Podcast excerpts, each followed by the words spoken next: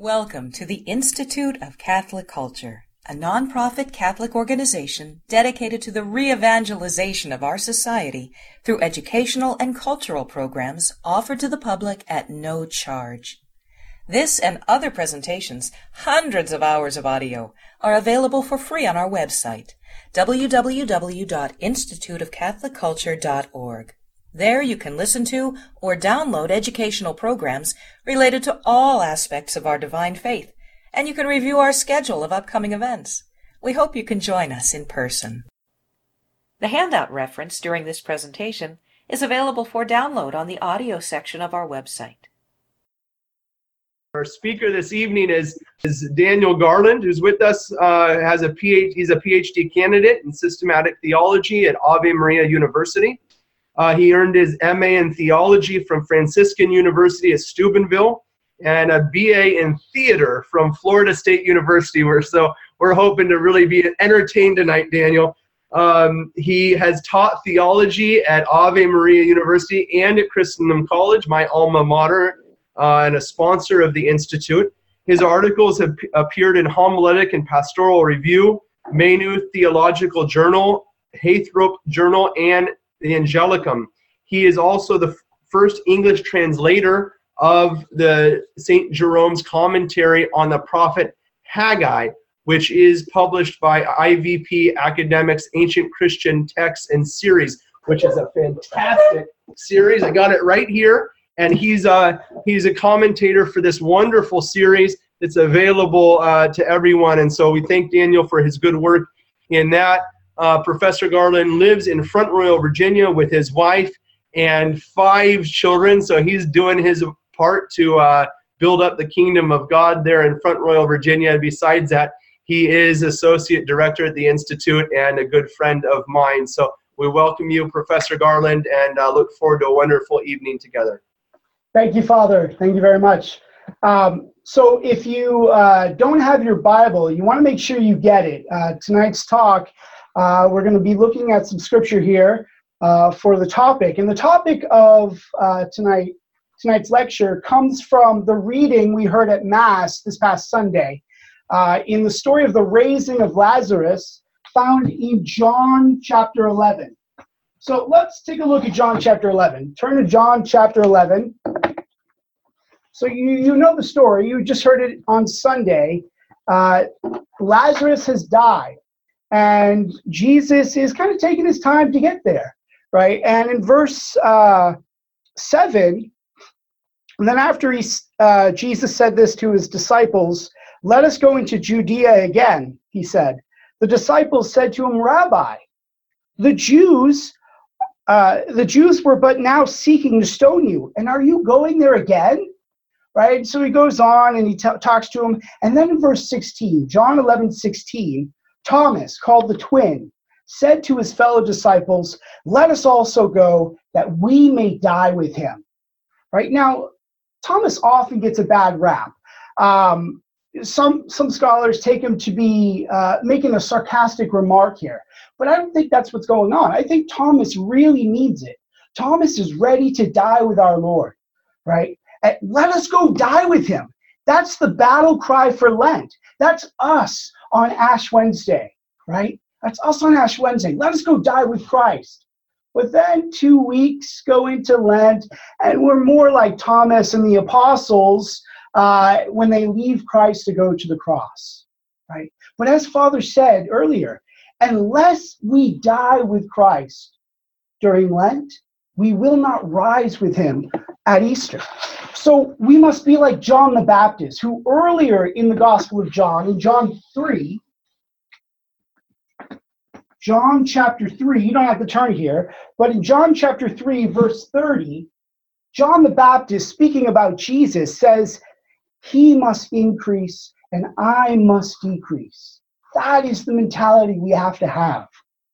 And also, like St. Paul in Galatians 2:20, Paul says, It is no longer I who live, but Christ who lives in me. This is the way we have to approach Lent and the whole Christian life. Right? Paul says this because of the reality of baptism. When we are baptized, Christ lives in us. But not just Christ, the other persons of the Trinity as well, the Father and the Holy Spirit. But it's not just baptism that's necessary for the Christian life, there's more to it. So let's take a look at uh, a couple of passages from Scripture which reveal to us what we need for the Christian life. The first is Romans 8. Turn to Romans 8 with me. Romans 8. I love this chapter. This is one of my favorite chapters in all of sacred scripture. Romans chapter 8. This is Paul's great letter. Uh, his, he's, he's taking time to write this letter so he can uh, get his thoughts in order. And here in Romans 8, verse 12, he says, So then, brethren, we are debtors, not to the flesh to live according to the flesh. For if you live according to the flesh, you will die. But if but if by the Spirit you put to death the deeds of the body, you will live. For all who are led by the Spirit of God are sons of God. For you did not receive the spirit of slavery to fall back into fear, but you have received the spirit of sonship. When we cry, Abba, Father, it is the Spirit Himself bearing witness with our spirit that we are children of God, and if children, then heirs, heirs of God, and fellow heirs with Christ, provided we suffer with him, in order that we may be glorified with him. Right? Listen, provided we suffer with him. Christianity is not a health and wealth gospel.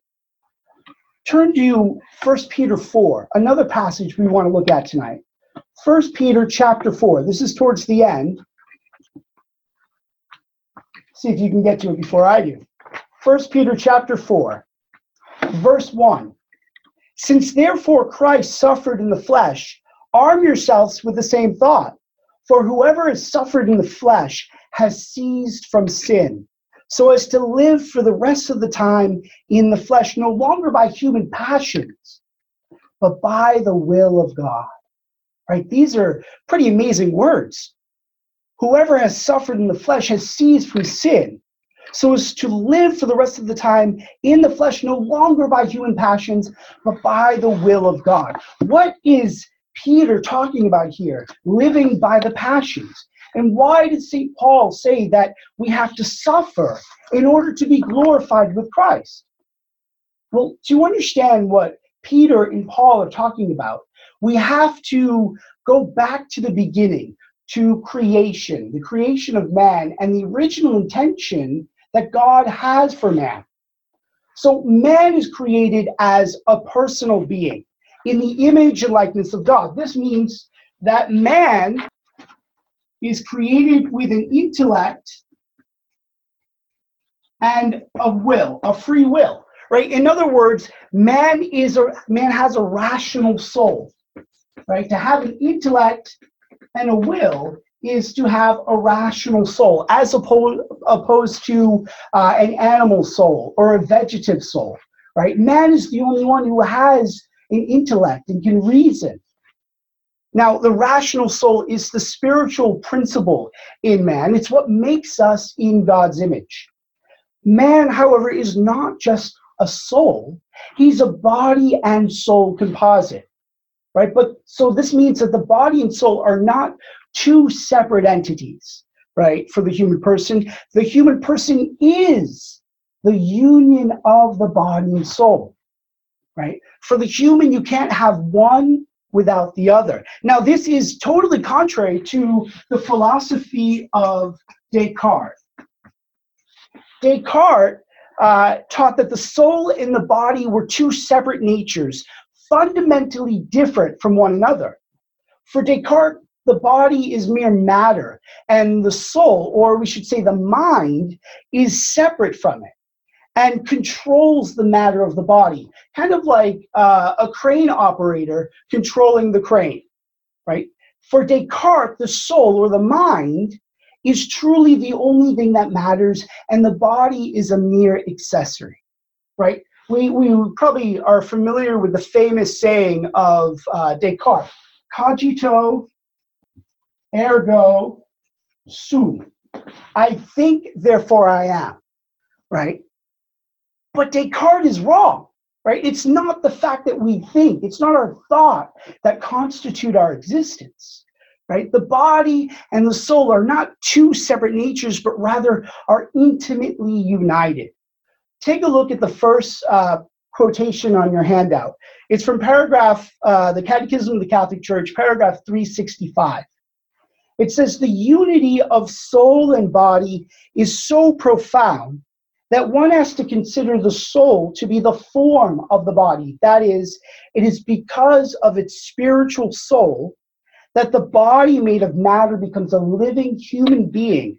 Spirit and matter in man are not two natures united, but rather their unions form a single nature. So, this union then between the soul and body is so great in man that man is not fully human without the two united. Even after death, when the soul separates from the body, there's, there's a sense of incompleteness there, which is why at the end of time, with the final judgment, the body will rise up and be united with the soul again. So, contrary to Descartes, we can say not cogito ergo sum, but cogitor ergo sum. Cogitor ergo sum. I am thought, therefore I am. Right? It's not that we think that makes us exist, it's that we were thought. Right? We exist because God has thought us. We're in the mind of God, and so we have existence. Right? But we could also uh, take a look at this from another angle, which is more pertinent to tonight's discussion. And this comes from the great Thomistic philosopher Charles de D E K O N I N C K, Charles de who said, Sedeo ergo sum, right? Sedeo, I sit, therefore I am, right? I sit, I have a body to sit, therefore I am right? For De Koninck and for the whole Christian tradition, the body with the soul as its form is so important. It's so important that John Paul II formed a whole theology around it. Right? This is the basis for the theology of the body. That what you do with your body affects your soul. Right? What you do with your body affects your soul. And this is so important. This principle is so important for tonight's lecture. What you do with your body affects your soul. Now, man was created in the Garden of Eden in a state known as original justice. It's also known as original harmony. So, original justice or original harmony. This means that Adam was endowed with two gifts. Now, we should know that these gifts weren't given to Adam as an individual man. They were given to Adam as the head of the human race and for the human race. So these gifts were to pass on to us because we share in the very nature that Adam shares in. Now, the first of these gifts is sanctifying grace. Sanctifying grace. This is the type of grace that elevates man beyond his nature right? And allows him to share in God's own life and makes him an adopted son of God. This is the very grace that Father Andrew Hofer spoke about a couple of weeks ago in his lecture on theosis. Right? Sanctified grace is what we need in order to reach our final end, which is the beatific vision. This grace is a pure gift from God. It's not owed to man as part of his nature. However, God in his love has given it to us, and he's bestowed it on the first man in the garden. Now, the other gift that Adam is endowed with is what's known as the preternatural. The preternatural gifts. One of these being the harmony of the intellect and the passions right? So what this means is this, that Adam had perfect control of his passions, which were subject to his intellect and his will at all times. So, for example, Adam couldn't get angry, which is a passion, He couldn't get angry unless he willed to get angry. Now, with this harmony of intellect, will, and passions, in that order, the intellect controlling and subduing the will and the passions is how man was originally created. This is the intention, this harmony in man. So we're made to live then by what is highest in us, our intellect, right? Once again, subduing our will and passions. However, as we know, the history of salvation history, Adam and Eve fell, and with that fall came the consequences of original sin. Original sin then disrupts the harmony that man was created in. The intellect becomes darkened, the will becomes weak, and it allows our passions to rule. So sin makes us stupid, weak, and wild, right? So St. Paul uh, speaks of this reality in Romans 7. Let's turn to Romans 7. Romans 7, verse 15. Listen to the struggle that, ha- that, that, that results as a consequence of original sin. Romans 7:15. I do not understand my own actions, for I do not do what I want, but what I but I do the very thing I hate. Now, if I do what I do not want, I agree that the law is good. So then it is no longer I that do it, but the sin which dwells within me. For I know that nothing good dwells within me that is in my flesh. I can will what is right, but I cannot do it. For I do not do the good that I want, but the evil I do not want is what I do. Now, if I do what I do not want, it is no longer I that do it, but the sin which dwells within me. So I find it to be a law that when I want to do right, evil lies close at hand. For I delight in the law of God in my inmost self. But I see in my members another law at war with the law of my mind, and making me captive to the law of sin which dwells in my members. Right? What Paul is talking about here is the struggle with concupiscence, right? Concupiscence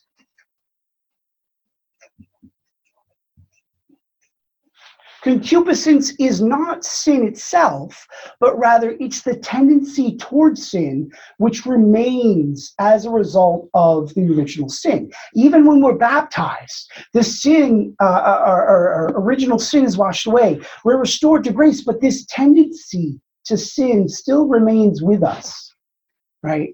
So even though baptism heals us of this and restores us to this grace, we still have concupiscence, or uh, what's known as theologically the fomes peccati.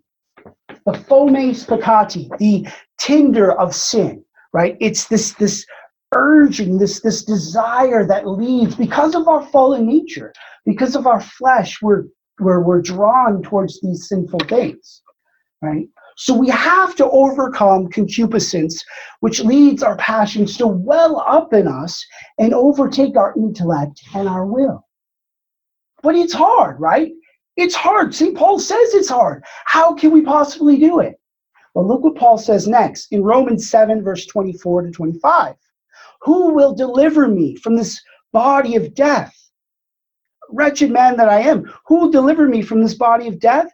Thanks be to God through Jesus Christ our Lord. Right? It's only Christ who delivers us. Concupiscence can only become through the redemptive suffering which is united to our Lord Jesus Christ, which leads us back to Romans 8. Right? We must die to self. So, what do we mean by dying to self? It's kind of an odd phrase, right? Well, by dying to self, what we mean primarily is self denial or mortification. Mortification. This word mortification comes from two Latin words, mortem facere. Mortem facere, which means basically to make or to produce death. Right? To make or produce death. Mortification is putting to death that which gets in the way of us living completely for Christ. St. Paul told us that it is only through suffering with Christ that we will be glorified with Christ. Now, we can wait for this suffering to come upon us, and we could meritoriously unite it to the suffering of Christ. Or we could uh, look for opportunities to enter into the suffering, right? Uh, we could take sufferings upon ourselves by mortifying ourselves, that is, to die to self, by giving up worldly pleasures. But no, we, we deny ourselves of things that are good, right? Not bad. We shouldn't be doing the bad things in the first place, right? So there's no merit in refraining from what is bad. We refrain from what is good precisely because it is good. And God is better. Right?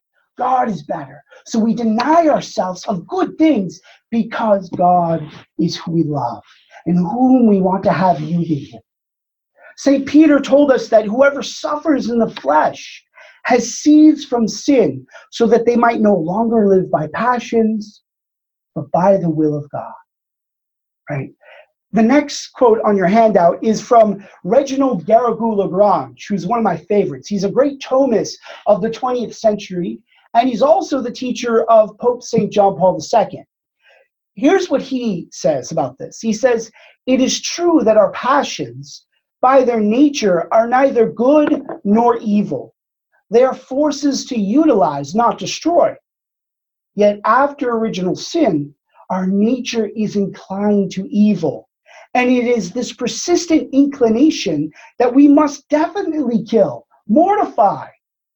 In this Christian temp- in this Christian temperance differs from a purely natural temperance that the world knows. From this, it can be deduced that if the dogma of original sin and its consequences forms an essential doctrine of Christianity, then mortification is also an essential part. Right? Mortification is an essential part of perfection in Christ. And we all want to be perfected in Christ, right? Yes, we do. And to do that, we have to stop sinning, right? We have to master ourselves. We have to stop letting our passions control us and let our reason take charge. Even the smallest sin pulls us away from God. Listen to what Reginald Garrigou Lagrange cautions in the next quote. He says, when venial sin is considered as something insignificant, when it is drunk in like water, how can one be concerned with mortifications or renunciations? If, on the other hand, sin is considered as the greatest of all evils, then mortification, which is basically none other than death to sin, must be an essential part of Christianity.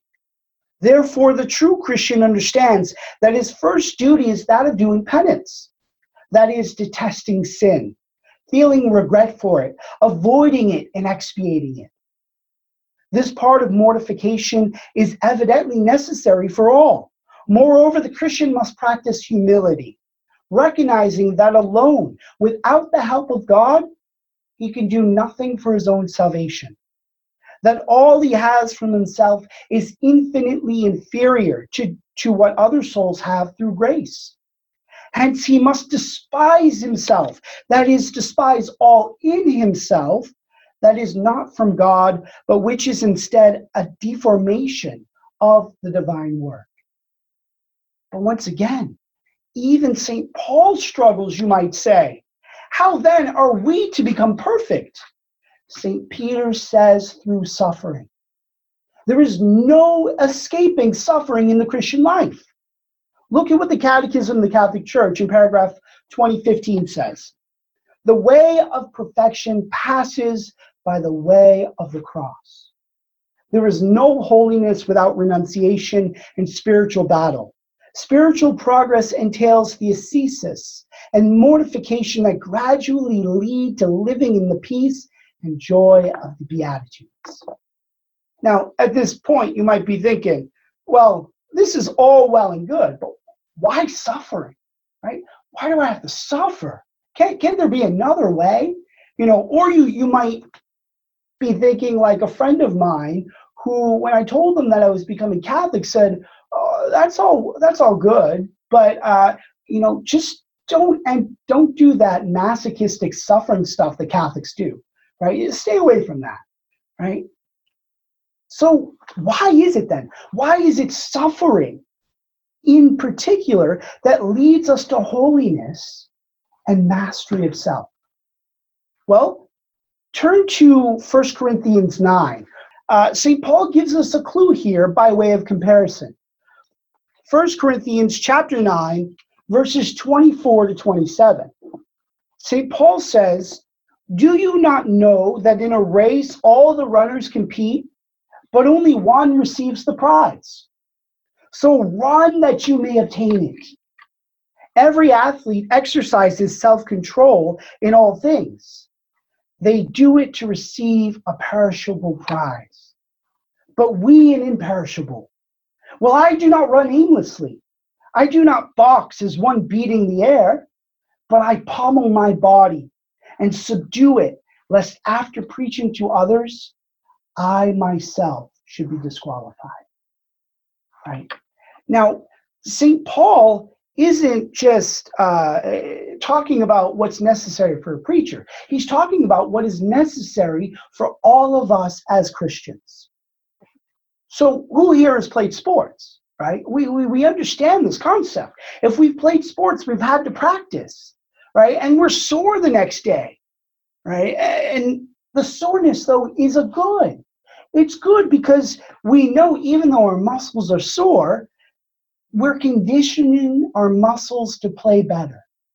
Right? When I was younger, I did martial arts, and we had to do all kinds of stances and everything for such a long time that my legs they would burn right? And and my my legs the next day would ache so bad I could barely walk. But I knew that the pain I felt was good because I was getting stronger. I would be a better martial artist because of it. Right? And we could go back to St. Paul's example, like boxers conditioning themselves for a fight. We must condition ourselves for spiritual combat. Right? And we do this precisely by mortification. Now, sure, there's suffering involved, right? And we should do this, however, the suffering, we should take it on joyfully because we know that if we do so, if we joyfully accept our suffering and we offer it to Christ, then we will grow in the spiritual life, right? And it's not a masochism, it's mastery. Now, if the suffering that comes from mortification was an end in itself, if that's all it was, then yeah, it would be masochism. But it's not. Mortification is a means to an end. Right? Remember, remember the phrase by De Koninck, sedeo ergo sum. I sit, therefore I am right? There's an intrinsic connection between the body and the soul. And by suffering in the flesh, we strengthen our soul, right? And in strengthening our soul, we are led to life in Christ. Now, there's another theological reason why we mortify ourselves uh, by self denial. Go back to the Garden of Eden again, back to Adam and Eve. Adam and Eve were commanded to do, to do a work of abstinence, right? To refrain, to abstain from eating from the tree of the knowledge of good and evil. What happened? They didn't abstain. They partook of it, right? They didn't deny themselves.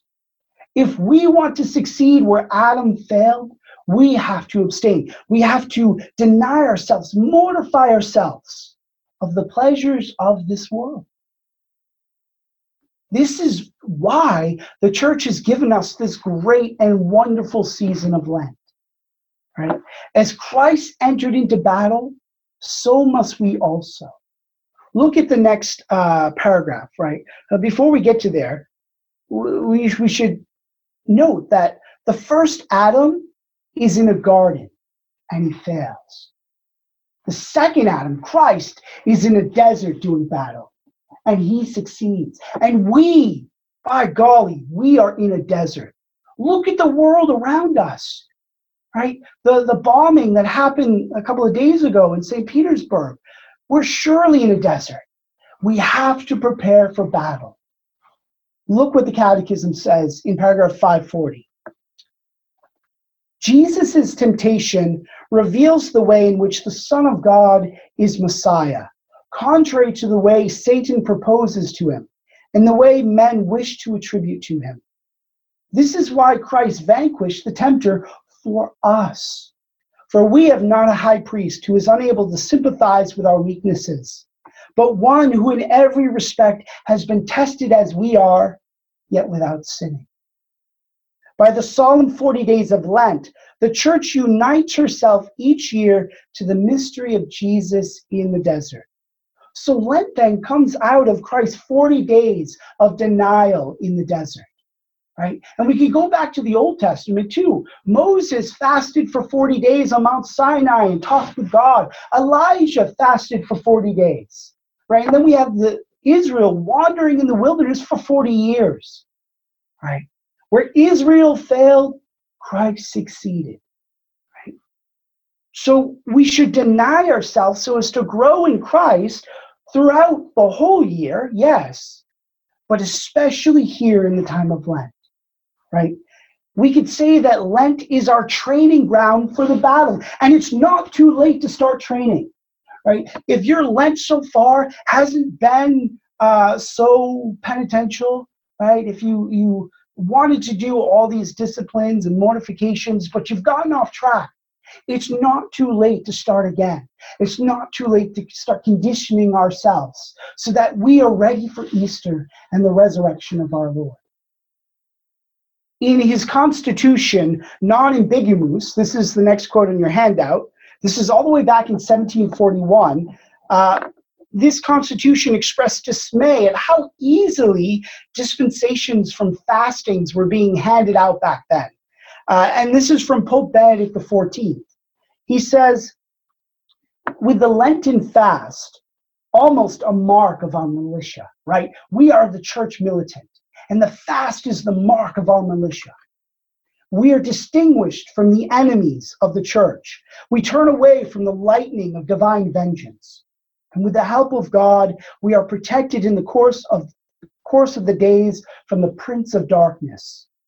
Your failure to comply results in a not insignificant offense to the glory of God, a non negligible shame to the Catholic religion, and a sure danger to the faithful. It is certain indeed that the origin of the plight of the peoples, the woes of the morals, public and private, is not found elsewhere.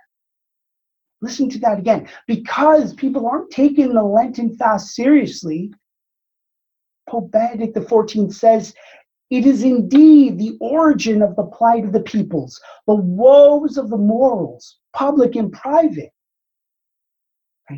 We are in a battle.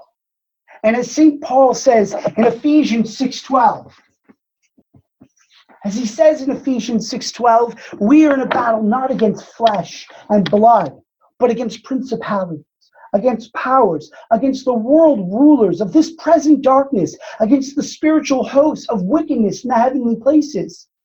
In other words, we're in a battle against fallen angels, demons, who so desperately want to drag us under, lead us into sin so that we can be dragged into hell with them. So we have to be prepared for this battle. In Genesis 4, God tells Cain that sin is like a beast and he must master it. Look at what St. Peter says. He says something similar to this. 1 Peter 5. Turn with me to 1 Peter 5.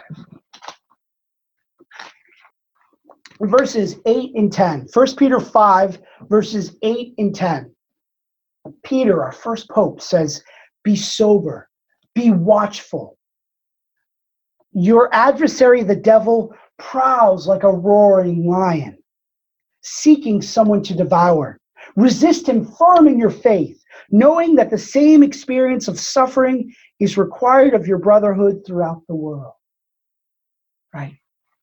We have to be watchful. We have to rid ourselves of attachment to this world so as to win in the battle. Right? This world isn't all there is. As St. Therese of Lisieux says, this world is a ship and we're on a voyage to our destination, which is heaven. Or we could go back to St. Paul in Hebrews 12. We have here no lasting city. Ours is the Jerusalem above. So, in order to get to that, to get that prize, we have to persevere, as St. Paul says. We have to run the race so as to win. We have to pummel our body. We have to condition ourselves, right? Through mortification. Now, the mortifications we do, they don't have to be extravagant and extreme to be effective, right? We don't have to wear a hair shirt like St. Thomas More. Uh, you could, but you don't have to, right? There are other ways. For example, for St. Therese of Lisieux, the little flower, in her little way, it was these small acts of self denial that helped her to be perfected in Christ. Look at the next quote from her. This is from her autobiography, The Story of the Soul, which I highly recommend. It's, it's, it's been my go to reading for Lent. She says, When I suffer much, when things that are painful or disagreeable befall me, instead of assuming an air of sadness, I respond with a smile. At first, I was not always successful, but now it is a habit which I am very happy to have acquired right? Another time she tells of being annoyed by a certain nun in her convent, right? And she made a devoted effort to befriend her, right? And instead of letting whatever it was annoy her, she was nice to her and showed her kindness, right? She offered up that small suffering for love of Christ. Right? Our mortification should be, uh, to paraphrase St. Josemaria Escriva, extraordinarily ordinary. Right? I love that. They should be extraordinarily ordinary. One such mortification that he counseled was called the heroic minute, right? The heroic minute. When the alarm goes off in the morning, or when you, whenever it is you wake up, as soon as you wake up, get up right away, right? Within that first minute. Listen to what he says. This is from his uh, short little work, The Way. He says, The heroic minute, it is the time fixed for getting up. Without hesitation, a supernatural reflection and up. The heroic minute. Here you have a mortification that strengthens your will and does no harm to your body. Right? It's so simple, right? And yet, it's an exercise of our reason over our passions. When we wake up, at least me, when I wake up in the morning, I, you know, I have this tendency, my passion say, oh, just, you know, hit the snooze alarm, five more minutes, right? And then, uh, you know, five minutes goes off. My wife comes and said, all right, it's, it's been five minutes. Oh, just three more minutes, just three more minutes. Comes back and throw oh, two more minutes, two. I, you know, I'm, I'm kind of like Moses, uh, or not Moses, Abraham, like looking over Sodom and Gomorrah, Gomorrah and pleading for, you know, trying to get down this, you know, use up all that time for sleep right? But to do the heroic minute, it's an act of love for God right at the beginning of the day. If you can conquer yourself in that first minute, imagine how great your day will be, right? Because you know you got it, you're up, you're good. And that it, it's kind of like a spiral effect, right? Whereas, you know, uh, if, if you if you don't conquer yourself right at the beginning of your day, you know, it's it's hard to get on track. Now, full disclosure, as, I said, I don't have this figured out, right? But each day I try. I, I did today. Tomorrow I probably won't, right? But each day you try anew right? The saints are saints not because they were perfect, it's because they never stopped perfecting themselves, right? If you went up to a saint and said, Oh, you're you're a saint, As St. Therese said, when St. Therese was on her deathbed, she's dying, she told her sister, Don't tell people I'm a saint because then they won't pray for me and I won't get to heaven. Saints know they're sinners, but they never stop trying to be perfect as our Heavenly Father is perfect. So if you fail, start again, right? If I wake up tomorrow morning and the heroic minute just, you know, my, my passion, my flesh is just pulling on me, all right, make a resolution the next night that in the morning I'm going to get up. When that alarm goes off, I'm going to turn it off and I'm going to get up and I'm ready for the day. That is what we need. We have to persevere and never stop inching forward. And it's inching, right? Uh, we don't, in the spiritual life, it's not leaps and bounds. Sometimes it's inching here and then we fall way back and then we inch a little bit more, right? But we have to keep persevering. When we think that we, we are at a good level in spiritual life, we've lost the game. We've fallen back, right? So we have to keep moving on. Now, there are other practical mortifications that we could do. They're, they're, they're, easy, they're ordinary, right? And nobody has to know we're doing them. It's not about, right, showing off to other people, right? It's about doing it for love of God. right? so some examples. Not having salad dressing on your salad. It may seem so easy, but I mean, when you're eating a bland salad, if you love salad dressing, right, a nice vinaigrette or you know honey mustard, to go without, it's mortification, right? Not putting condiments on your hot dog or your hamburger or sandwich, right? Having one cup of coffee instead of two, right? Not eating in between meals, no snacking, right? Calling your mother-in-law just to say hi. My goodness, that's a mortification, right? You gain great merit for that one my mother-in-law is not watching, so it's uh you can you can stand up to work instead of sitting down, right? Taking cold showers, right? That that'll uh, give you some resolve there.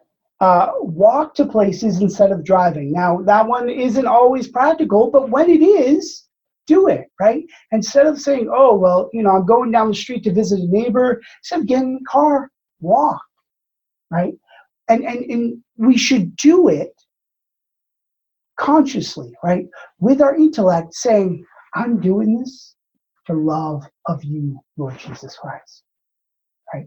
Now, no matter what mortifications we take on, one thing we should always do, right, whether it's a small one or or it's it's a great one, like a hair shirt, like St. Thomas More, we should always consult our spiritual director right? We don't want to, uh, usually a spiritual director knows us more than we know ourselves.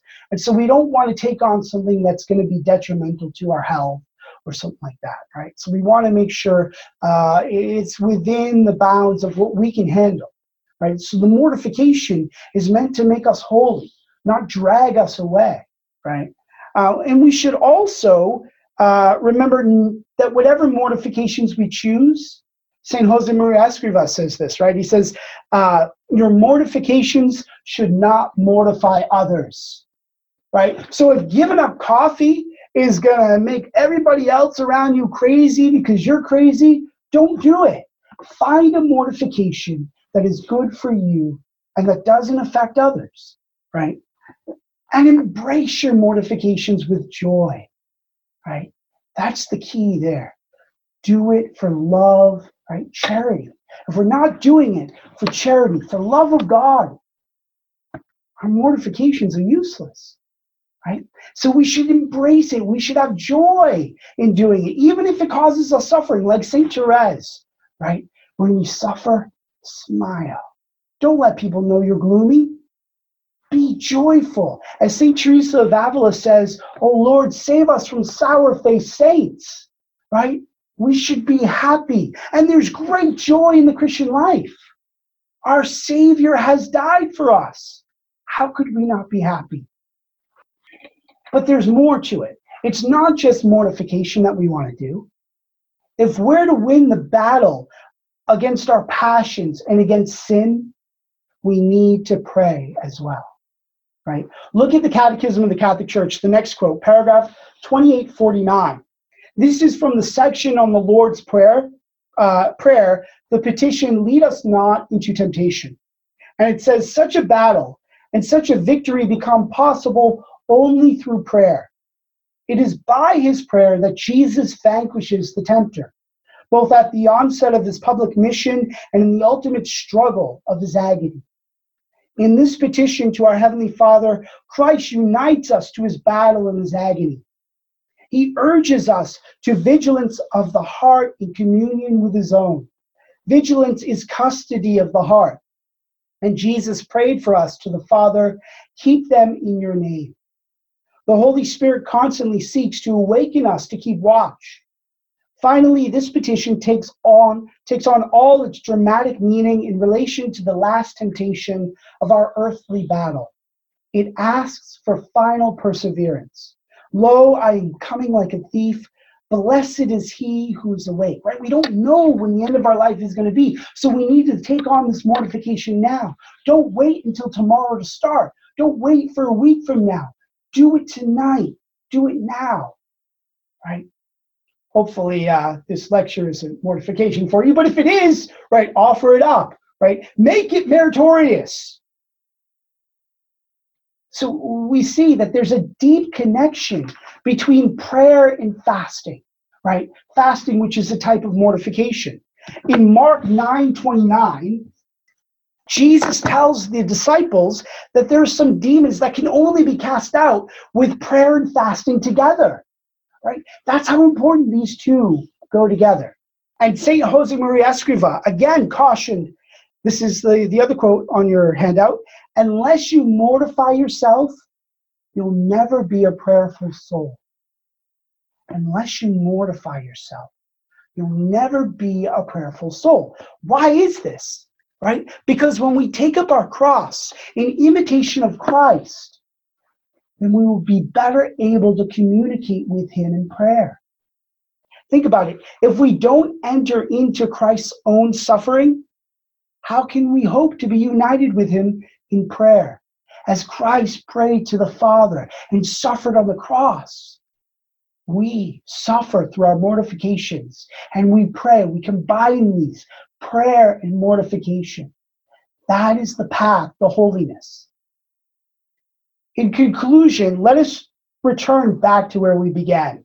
Back to John 11. Turn back to John 11, verse 33. So we go on in the story a little bit more. Jesus is now in Bethany, where Lazarus has died, right?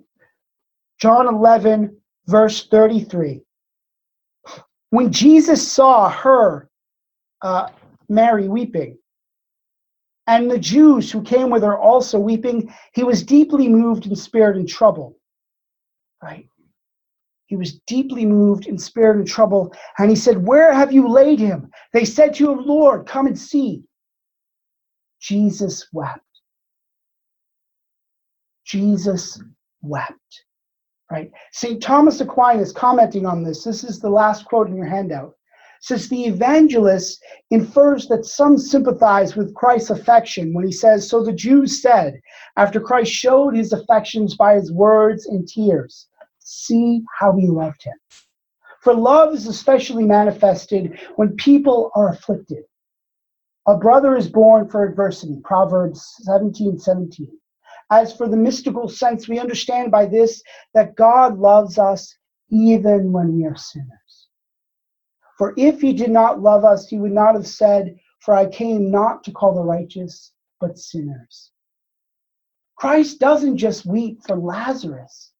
As a lover of mankind, Christ weeps for all of us who are dead in sin. But Christ doesn't just weep for us, he goes to the cross and he dies for us. Right? So come, let us die with him in these remaining days of Lent. Let us die with Christ. Let us mortify ourselves so that we may live for Christ in Easter and beyond. Thank you. Um, so the first question that I'm seeing here is from uh, an anonymous viewer asking, can you please talk about spiritual mortification, denial, taking up your cross, and how it brings us closer to Christ instead of acts that seem to only mortify for the sake of mortification? Um, she kind of says, too, I'm confused, uh, struggling perfectionist and trying to rest in God's grace instead of, instead of self-effort. So I know that's kind of a question, but do you mind addressing that? Sure. Yeah. As I as I said, right, the mortification is the means to the end. We don't ever want to uh, mortify ourselves just for mortification's sake. We don't want to uh, make ourselves have pain just for that, right? Every act of mortification, every denial of our flesh, of our bodily passions, right? It's bodily and spirit, uh, uh, intellectual right? There's there's two types of mortification in the tradition. There's the interior mortification and the exterior mortification, right? Whatever we do, whatever way we take on to mortify ourselves, it's to grow closer to Christ, right? So whatever suffering we have, we should joyfully offer it up, right? As I said, suffering can come to us, or we can take it upon ourselves. No matter which way it comes, right? It's it, you know it's okay to feel pain. It's okay to say this hurts right? Say if we have some kind of disease you know uh, like saint therese dying of uh, what was it tuberculosis right? She suffered but she she she took that suffering and she united it to the cross of christ. She she took on the suffering because she knew this suffering each suffering that we do helps us to control our passions, to help us stop sinning, right? Sin comes from our passions urging us on, concupiscence. And so when we get the right ordering of intellect, will, and passion, right? When we subdue our passions through mortification, right? Then we can live by what is highest in us, what God made us to live by, right? And then we can use that to live for Christ. I hope that helps. Professor, may I add something to that from a perfectionist standpoint? yes. because that was a really good answer, but as a perfectionist, it can be self mortifying to let things go imperfectly sure. done. And so that can be a, a way that we can mortify ourselves during Lent, especially by letting go. Yeah, that you know that's that, huge. That's a huge one, right? If if you know you you walk by a picture and it's crooked, and every urge in you wants to straighten it out, offer it up and move on. Right? That's great. Yeah. Um, we're getting another question coming in from Lisa asking, can you tell me the differences in practice uh, between the Roman and Orthodox Catholic fasting slash abstinent rules and how can a Roman Catholic use, use both practices?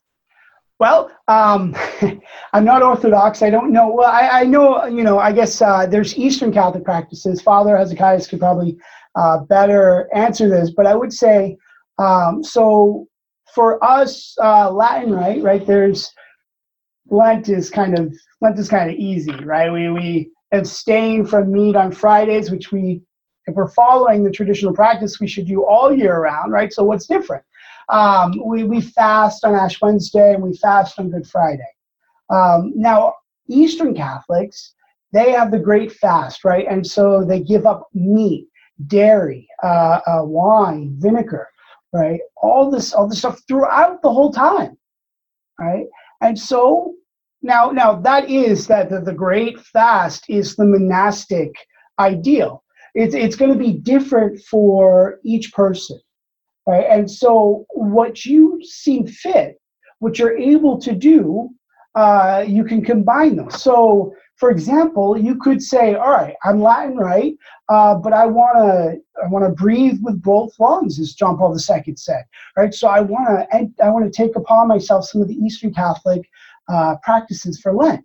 Well, fast on Wednesday and Friday, right? Or, or don't just abstain, fast on those two days right? Or or you could do Monday, Wednesday, Friday. Um, right? You could you could fast instead of just abstaining from meat. Fast during those days. Right? There's there's uh, many other examples. Um, you know, give up dairy.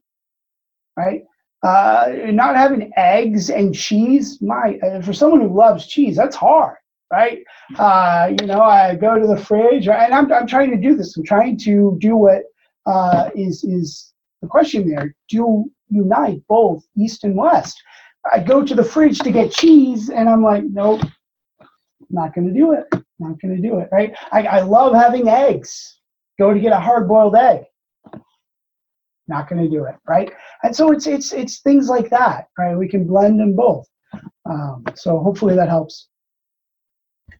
You're getting off easy tonight because that was our last question. Um, there was uh, one oh actually, you know what? We just got one more in, so let's go ahead and do it. It's a little bit long, so I'll try and uh, abbreviate it. It's from Tom coming in. I believe you mentioned in the beginning of your talk that merit is not gained by avoiding sin, but rather by avoiding that which is essentially good in itself.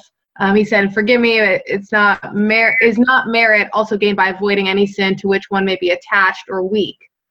Sure, sure, yes. Um, so obviously, we want to avoid all sin, and it's meritorious, right? If we uh, if we have some temptation that we're drawn to, uh, and and we avoid, right? It's it's meritorious to avoid that But my, my point was that, right, if we're going to take on mortifications, now we should, if, if there's a certain sin, if there's a certain thing that is big, eh, we want to root that out first. So whatever it takes to root that out, yeah, by all means, it's meritorious.